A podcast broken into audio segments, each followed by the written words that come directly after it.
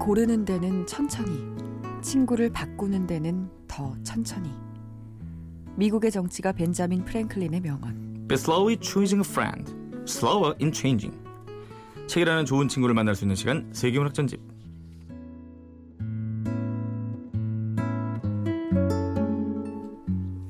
네, MBC 여신 김소영 아나운서입니다. 안녕하세요. 안녕하세요. 자, 이제 한 5일 뒤면은 북콘서트에서 만나네요. 네, 네, 준비는 잘 되고 있습니까? 뭘, 뭘 준비하고 있죠? 마음의 준비. 아, 그래요? 우리 또 청취자분들을 실제로 만나는 거니까 맞아요. 좀 걱정이 되긴 해요. 지금 뭐 괜히 하는 얘기인지 모르겠는데 제작진 말에 따르면 경쟁률이 너무 치열해가지고 네. 몇 석이죠 규모가? 150석인데 이미 뭐 좀 서서 봐야 되는 상황이에요. 아, 그래서 저도 네. 그거를 더 지원하시라고 말을 못 하겠더라고요. 이미 워낙 팬들이 네. 많으시니까 어, 넘치겠다 싶어가지고 아시는 분들만 오면 음. 와도 넘칠 것 같아요. 그러니까요. 이게 좀 우리가 소박하게 규모를 잡아가지고 좀 큰 데서 음, 뭐 잠실 실내 체육관이라는 얘기를 그러니까 다음에는 예. 아레나에서 그러니까요. 엑소 콘서트. 끝나고 뒤에 하면 되거든요. 충분히 채울 수 있고. 네. 예, 예. 책 읽는 게 안 들리겠네요. 네. 자, 어, 어쨌든 저 병, 명언은 어떻게 생각하세요? 그, 그 어. 친구 고르는데 천천히, 친구 바꾸는데 더 천천히. 저는 완전 동감. 음. 실제로 이거는 의도치 않게 그러는 편이기도 하고 오래 걸려요. 친구가 되는데도 오래 걸리고 김소영 씨는 남친 고르는 데는 천천히, 거의 장난 아니죠. 남친 바꾸는 데는 완전 빨리 한다. 음, 아, 고르는데 진짜 오래 걸리죠. 그죠? 네. 평균 한 1년? 아 정말 오래 걸려요. 제가 봐도 음. 헤어지는 건 칼같이. 어... 한 시간 안에. 아, 아니요 시간은 어. 그렇게 빠르지 않지만 네네. 또 칼 같긴 하죠. 알겠습니다. 자, 어쨌든 오늘도 이제 좋은 작품 만나봐야 될 텐데 어떤 작품 만나볼까요? 오늘은 미국의 아동 문학가 폴 빌라드의 안내를 부탁합니다라는 작품인데요. 진짜 모르겠다. 모르겠죠. 네. 근데 이런 얘기 혹시 들어보셨어요? 뭐요? 어릴 때 어떤 애가 사탕 가게 가서 돈이 없다고 버찌 씨를 돈을 내고 음, 근데 그 아저씨가 애가 너무 귀여워가지고 네. 거스름돈까지 줘서 돌려보냈다는 그런 이야기. 돈 대신에 버찌씨를 내고 아유 귀여워라 거슴돈을 가져가 는꾼 아닌가요? 사탕. 네. 아, 이렇게 많이 해보셨나요? 아니요 그런 거 아닌데 좀 약간 그렇게 아무리 애라도, 예. 이야기가 예. 있는데요. 그 작품을 쓰신 음, 분입니다. 사실 우리에게는 친숙한 분인 거죠. 굉장히 아름다운 얘기네요. 근데 요즘 애들은 이 경제관념이 투철해가지고 이 버찌씨 들고 다니고 그러잖아 할 텐데 세상이 많이 변했네요. 예. 자 김소영의 신내린 선곡. 네, 신내리 선 네네. 어, 저, 음, 몽니의 몽니요? 나를 떠나가던 듣고 싶어요. 또 어디서 또 저 DJ 하면서 또 누가 아니에요. 원래 좋아하는 건데 갑자기 오면서 생각났어요. 몽니에 뭐라고요? 나를 떠나가던. 너무 슬퍼요. 나를 떠나가던 감성을 자극할 거예요. 유천 PD보다 훨씬 더 덜 대중적인 노래 들고 오셨는데. 예. 어, 거의 뭐 지금 버금 가는데요? 한번 들어보겠습니다.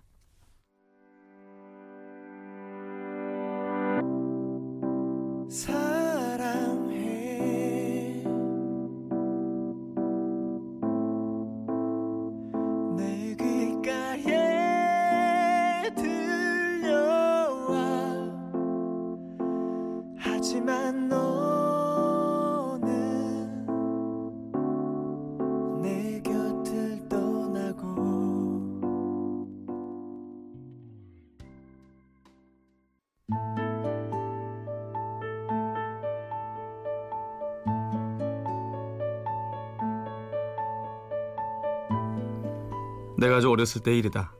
우리 집은 동네에서 제일 먼저 전화를 놓은 집이었다. 2층으로 올라가는 계단 옆 벽에 붙어 있던 참나무 전화통이 지금도 기억에 생생하다. 우리 집 집 전화번호도 생각이 나는데 정확히 109번이었다. 나는 키가 작은 꼬마라서 전화기에 손이 닿진 않았지만 어머니가 전화기에 대고 무슨 말을 할 때면 마치 귀신에 홀린 듯이 귀를 기울이곤 했다. 이윽고 나는 이 멋진 기계 속 어딘가에 놀라운 인물이 살고 있음을 알게 됐다. 그 사람은 여자였는데 이름은 안내를 부탁합니다였다. 그 사람은 무엇이든 알고 있었다. 누구네 전화번호라도 어머니가 묻기만 하면 척척 대답해 주었다. 그리고 어쩌다 밥을 안 줘 우리 집 시계가 멎기라도 하면 안내를 부탁합니다는 즉시 정확한 시간을 알려주곤 했다.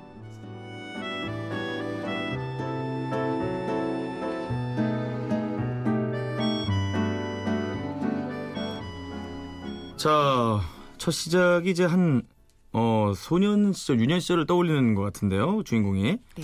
우리로 치면 이제 114 안내하시는 분이나 뭐 다산 콜센터 네. 이쪽 분을 얘기하는 것 같아요. 그러니까 어린아이가 궁금한 게 있으면 전화 114 같은데 전화를 걸면 안내를 부탁합니다라는 곳에서 도움을 주는 거죠. 그렇죠. 네. 그래요. 뭐 참 모든 게 궁금하고 신기할 나이잖아요. 신기하셨어요 어릴 때? 아, 그럼요. 그뭐 되게 짜증나는 애였어요. 이거 뭐 예를 들어서 아빠는 엄마랑 왜 결혼했어? 어. 아 어, 사랑해- 왜? 왜 이렇게? 그러니까 사랑하니까 결혼했지. 귀엽잖아요 그러면. 왜 사랑하는데? 응. 아니 너무 좋으니까 엄마가 그러니까. 이 세상 제일 예뻤거든. 어. 왜 제일 예뻐? 시비 거는 거. 죄ing이라는 게 죄ing일. 귀여웠을 것 같은데. 근데 네. 물론 이제 그런 질문했을 때 그 아동 전문가들은 끝까지 대답을 네, 해줘야 된다고. 하고 그리고 그 상황에서 정말 말문이 막히면 글쎄 생각해보자 왜 그럴까 음. 이런 식으로 말을 던져야 된대요. 그렇죠. 네. 근데 저는 제 기억에도 엄마가 좀 짜증을 냈던 그만 좀 해 이제 뭐 이랬던 기억이 나요. 왜를 한 150번 정도 하니까 아 그만해 좀 이제 왜 왜 그러지 마 너 왜 하지 마. 왜? 나중에 아버지가 되시면 네 그렇게 해주실 거예요. 그렇게 해야죠. 글쎄 이렇게. 그러니까 뭐예 연령결말로 계속 막 밤샘 촬영하고 왔는데 네. 왜? 왜 늦게 와? 왜? 어 아니 왜 아빠가 피곤하잖아 아직 일이 많아서 그러니까 어. 음 잘 하실 것 같, 그러니까 같아요. 입 좀 다물고 있어 음, 이렇게 얘기를 하겠죠. 네, 이 소년 이름은 폴입니다. 네 폴이 전화기 속에 요정과 처음으로 직접 대화를 나누게 되는데요. 집에 아무도 없을 때 혼자 장난을 하다가 망치에 손가락을 찍게 돼요. 아이고. 이 애기들이 혼자 이럴 때 많잖아요. 근데 너무 아픈데 달래줄 사람도 없고 엄마도 없고 어떻게 해야 될지를 모르겠는 거죠. 그래서 평소에 어머니가 무엇이든 물어보던 그 안내를 부탁합니다에 전화를 걸게 됩니다. 좋습니다. 이 꼬마가 전화기 속 안내 요정과 어떤 대화를 나누게 될까요?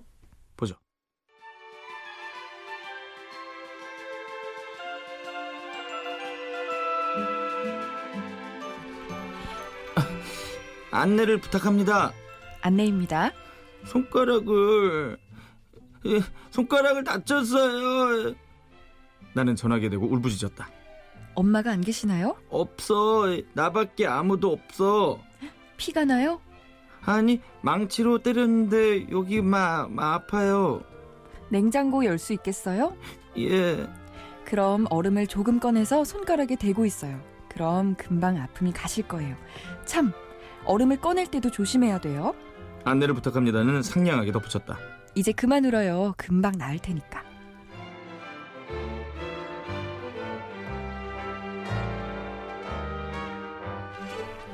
그 후로 나는 무슨 일이든 모르는 게 있으면 안내를 부탁합니다를 불러 도움을 청했다. 안내입니다. 저기요.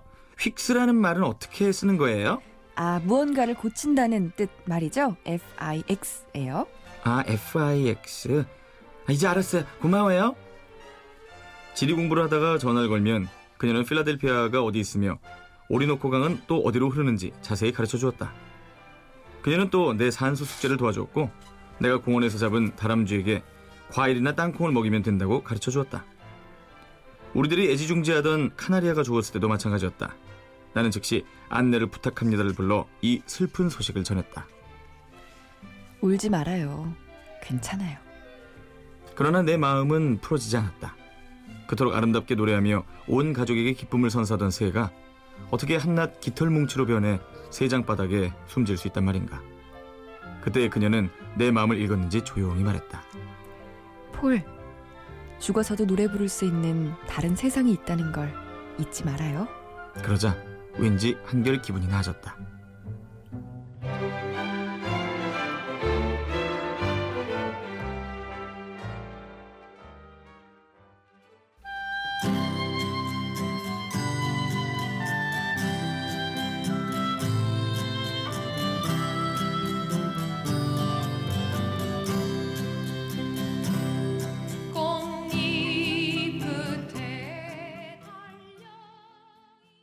양희은의 노래 아름다운 것들 듣고 왔습니다.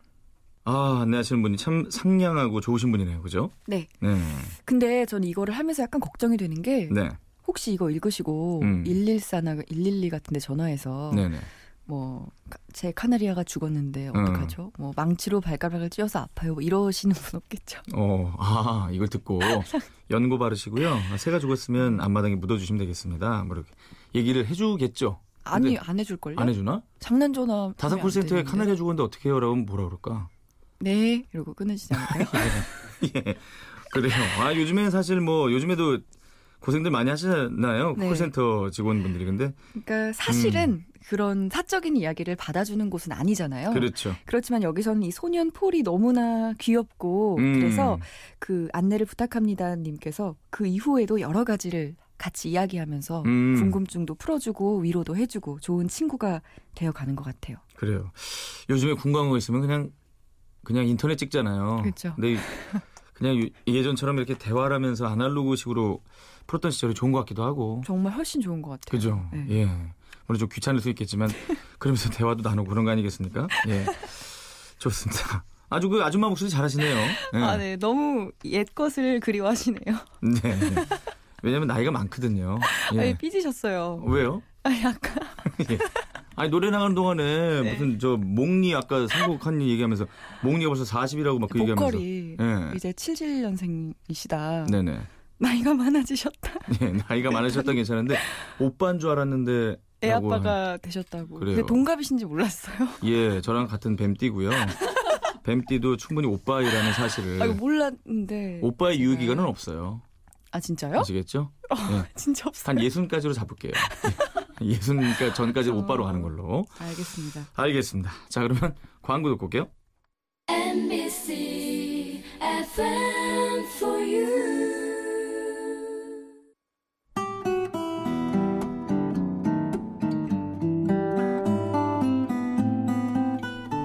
내가 9살이 되자 우리는 대륙을 가로질러 보스턴으로 이사했다. 물론 새로이 이사 온 집에도 전화기는 있었다. 그러나 안내를 부탁합니다는 어디까지나 두고 온 고향의 낡은 나무 상자 속에 사는 사람이었다. 그래서 응접실의 작은 테이블에 놓인 번쩍번쩍 빛나는 새 전화기에는 왠지 손이 가지 않았다.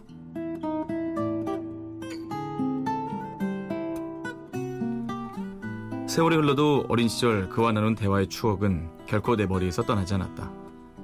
간혹 어려운 문제나 난처한 일이 생기면 그 옛날 안내를 부탁합니다에 물어 올바른 해답을 얻었을 때의 안도감이 생각나 나는 그녀와 헤어졌음을 못내 아쉬워했다.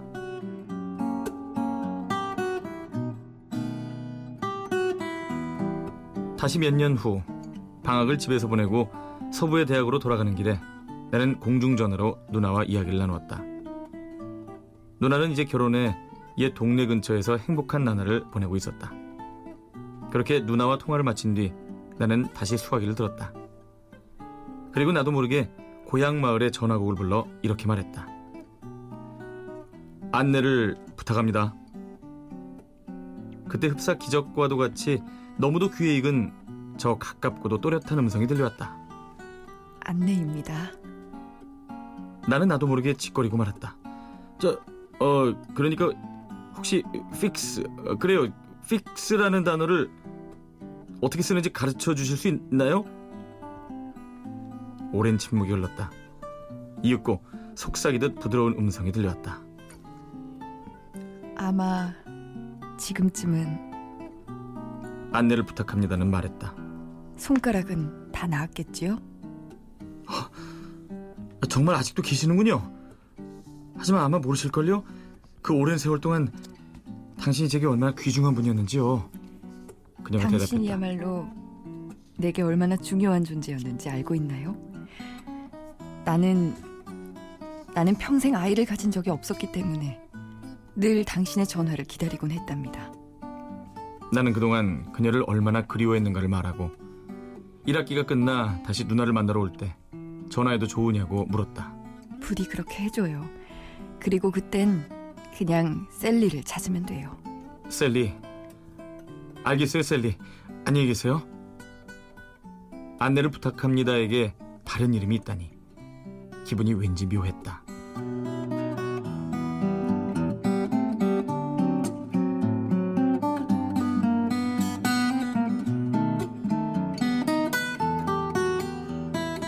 미국의 아동문학가 폴 빌라드의 안내를 부탁합니다를 지금 읽어보고 있습니다. 야 저 할머니 목소리 잘했죠.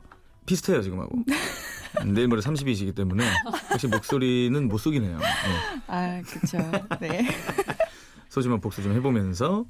근데 어, 오랜만에 통화를 했는데도 그냥 목소리만 듣고도 기억을 하는 거죠. 기억을 하는 게 너무나 좀 소름 돋지 않아요? 그리고 이 안내를 부탁합니다의 누나가 네. 셀리 이름이 셀리 아줌마였는데 음. 왜 그렇게 그 폴의 여러 가지 질문에도 친절하게 대답을 해줬는지를 알게 됐어요. 그래요. 아이를 가진 적이 없다 그랬죠? 늘 이 폴의 전화를 기다렸는데 음. 어른이 돼서 네. 오랜만에 목소리를 들은 거죠. 전화가 그동안 없었을 때 얼마나 궁금했을까요? 정말요. 셀리는 폴의 전화번호를 모르고 음. 아, 이 녀석이 뭐, 뭐 어디 이사 갔나? 어디 뭐 외국으로 나갔나? 혼자 생각하면서 계속 일을 하셨을 텐데. 뭔가 애틋하네요, 정말. 그렇죠. 요즘 같으면은 뭐 그냥 그냥 뭐 SNS 돌리고 그러면 대충 찾잖아요. 네. 뭐 하는지도 알 수 있고. 근데 그리고 사실은 이게 작은 마을이잖아요. 고향 마을에서 있었던 일이잖아요. 근데 그렇죠. 사실 우리가 지금 114에 전화를 하면 네. 그 같은 분이랑 계속 통화를 할 수 있는 게 아니잖아요. 그럴 확률은 거의 뭐. 네, 그러니까 네. 이게 고향 마을의 작은 이 전화국이다 보니까 네. 가능했던 아름다운 이야기인 거죠. 저 옛날에 114 전화했을 때 같은 분 연결된 적이 있어요. 어떻게 아셨어요? 근데 같은? 목소리가 네, 네 안녕하십니까. 네, 목소리가 특이하신 분이었는데 내가 한 번 더한 석 달쯤에 한 번 꼴로 걸리더라고요. 옛날에 114였는데 오. 그분은 독보적인 분이었거든요. 목소리가. 네, 네 안녕하십니까. 어, 역시 개성이 있어야 그럼요. 되는 거군요. 어디 어디 우체국 말씀이십니까? 목소리가 김영철의 한 2.5배 오바된 버전으로 말씀을 아, 하시는 분이었는데 그럴 일은 거의 없죠 요즘엔. 네. 자 좋습니다. 여행 스케치의 옛 친구에게 듣고요. 이 소설의 결말을 보겠습니다.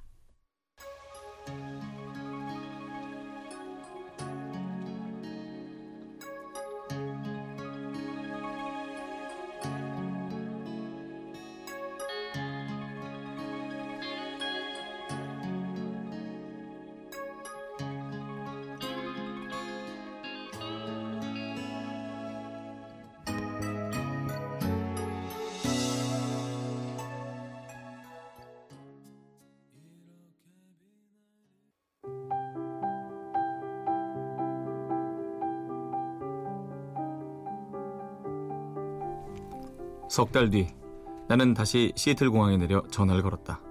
안 냅니다. 다른 목소리가 대답했다. 아 저 셀리를 부탁합니다. 아, 혹시 친구분이신가요? 친구. 예 예 맞습니다 친구. 그러시다면 유감이지만 말씀드리지 않을 수가 없군요. 다른 목소리가 가라앉은 음성으로 대답했다. 셀리 씨는 병 때문에 지난 몇 년간 잠깐씩만 일하셨습니다. 그러다 한 달 전에 세상을 떠나셨죠. 예? 아, 잘 알겠습니다. 그럼 아, 이만 잠시만요. 혹시 폴 빌라드 씨가 아니신가요? 이, 예, 마, 마, 맞습니다만 그러시다면 셀리 씨가 남긴 말씀이 있습니다. 편지지에 적어 놓으셨거든요. 예? 무슨 말씀을 묻지 않아도 나는 그게 무슨 말인지 알 것 같았다. 잠시만요. 아, 여기 있네요. 읽어드리겠습니다. 그에게 말해줘요. 죽어서도 노래를 부를 수 있는 다른 세상이 있다고. 그는 내 말뜻을 이해할 거예요. 나는 그녀에게 감사하다 말하고 전화를 끊었다. 셀리의 말이 무엇을 뜻하는지 나는 잘 알고 있었다.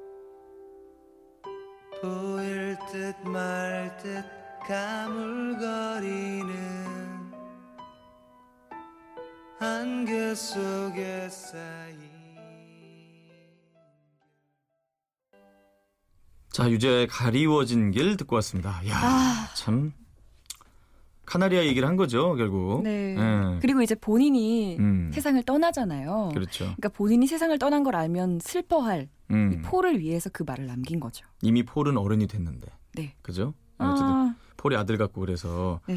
이런 말 해준 것 같기도 하고 참 유서 제가 본 유서 중에 제일 아름다운 유서인데요. 그리고 폴 빌라드라고 하는 거 보니까 본인이 실화인가요? 그럴 수도 있는 실화의 것 바탕 같고요. 이게 저자가 폴 빌라드이기 때문에 이게 뭔가 어른이 되어서 지난 날을 회상하니까 왠지 더 마음에 와닿는 그런 게 있었던 것 같아요. 제가 제일 좋아하는 영화 중에 시네마 천국 네. 이런 영화 보셨어요? 아니요. 안 봤어요? 그거 그거 되게 바람둥이 오빠들이 어 좋아한. 그 바람둥이 오빠가 좋아해요. 시네마 천국을 왜 바람둥이 오빠가 좋아해요? 원래 제게 주변에 바람둥이들이 많이 추천하던. 아 정말로? 네, 두 명이나 있었어요. 안녕. 시네마 천국을? 오빠가 좋아하는 영화는 시네마 천국. 어, 나도 되게 좋아하는 영화인데. 어 진짜 그러니까 어 혹시 아니에요. 아니 시네마 천국을 왜 바람둥이들이 좋아하지? 제 주변에서 그랬는데 그러니까 시네 에, 바람둥이들이 사실은 감동을 주려고 그랬나 봐요. 내가 이렇게 멋진 남자야. 이런 아니 거 그걸 보여주려고. 어필하려고 그런 걸 수도 있지만 바람둥이가 어떻게 보면 저 착한 애들도 있을 거 아니에요. 그러니까 그게 본인처럼 아니 그게 아니라 시네마 천국이 되게 순수한 그렇다고 해서 그걸 어필하려고 그런 걸 수도 있겠죠. 야, 지금 나 그러신 얘기 거안 아니에요? 할래. 안 해. 아, 아니 뭐 아니, 나이도 이게- 어리신데 이게 왜 지금 시네마 천국 얘기를 하냐면 마지막 부분하고 너무 닮아 있어요. 음 그 어린 시절 토토와 그 이제 화재로 눈을 잃게 된 할아버지의 그 우정을 다룬 영화거든요. 근데 그러니까, 예. 근데 이제 할아버지가 그 이제 토토 뭐 다 얘기할 수 없지만 토토가 이제 시골 마을에 살다가 음. 할아버지가 이제 빨리 너 로마 저 도시로 가라고 너 여기 있으면 뭐 음. 그냥 저냥한 인생 살게 되니까 빨리 가라고 막 밀어요. 가서 나 나랑 우정 따위는 신경 쓰지 말고 떠밀어요. 빨리 가서 공부해. 음. 그래야 좋은 제도 만날 수 있고 너 성공하는 거야. 그러면서 다시는 나 찾아오지 마. 성공하기 전까진 음. 보낸단 말이에요. 그래서 이 토토가 정말 이탈리아의 최고의 영화 감독이 돼서 시골 마을로 오랜만에 돌아오는데 음. 할아버지가 돌아가신 거예요. 비슷하네요. 근데 돌아가시고 나서 토토에게 마지막으로 선물을 줘요. 그게 뭐냐면 예전에 이제 그 신부님이 다 차- 잘라버린 영화 배우들의 키스 씬을 네. 필름을 다 붙여가지고 계속 그 반복 재생 그이 아. 토토가 마지막 장면에서 그 객석에 앉아서 그걸 보면서 눈물을 흘리면서 할아버지를 떠올리는 장면이 있는데 그 장면하고 닮았잖아요. 네. 이거 그, 그 할아버지의 부인 되시는 분이 토토 너한테 이거 주면은 할아버지가 다 이해할 거라고 하시더라. 너 음. 봐라 이러면서 주시는데 혼자 영상에 틀면서 탁 하면서 그 시네마 천국 음악이 딱 나오면서 아 진짜 눈물 눈물 짠이에요. 그뭐 만나서 오- 바람둥이 오빠가 얘기하던가요? 제가 만든 게 아니에요. 음, 그러더라고요. 이 부분 얘기를 했어요. 비슷하네요. 레파토리가. 헐 뭐야? 아 감동적인 얘기를 해도 뭐 아니 사실 되게 감동적인데 예, 너무 감동적이다 보니까 그런데 이용되는 게 아닌가 그런가 보다. 싶었어요.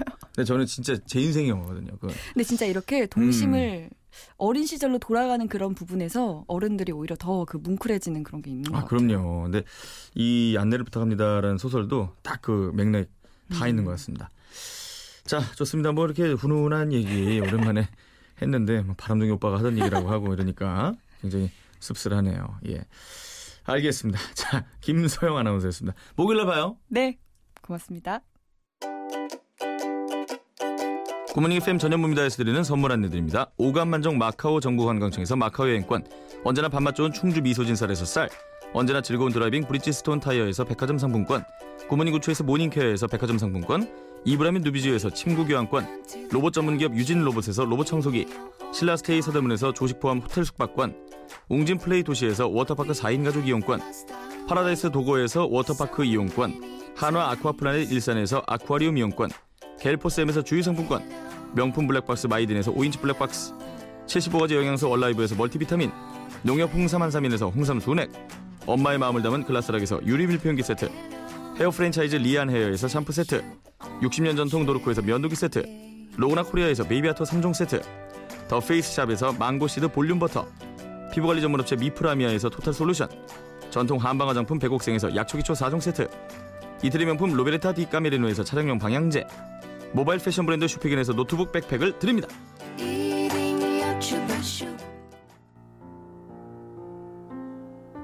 아, 제가 또 시네마 천국 얘기했다고 또 이렇게 또 센스 있게 깔아주시네요. 예, 시네마 파라디소 엔니오 모리꼬네 작품이죠. OST입니다. 바람둥이들이 좋아한다는 그 영화의 OST를 들으시고요.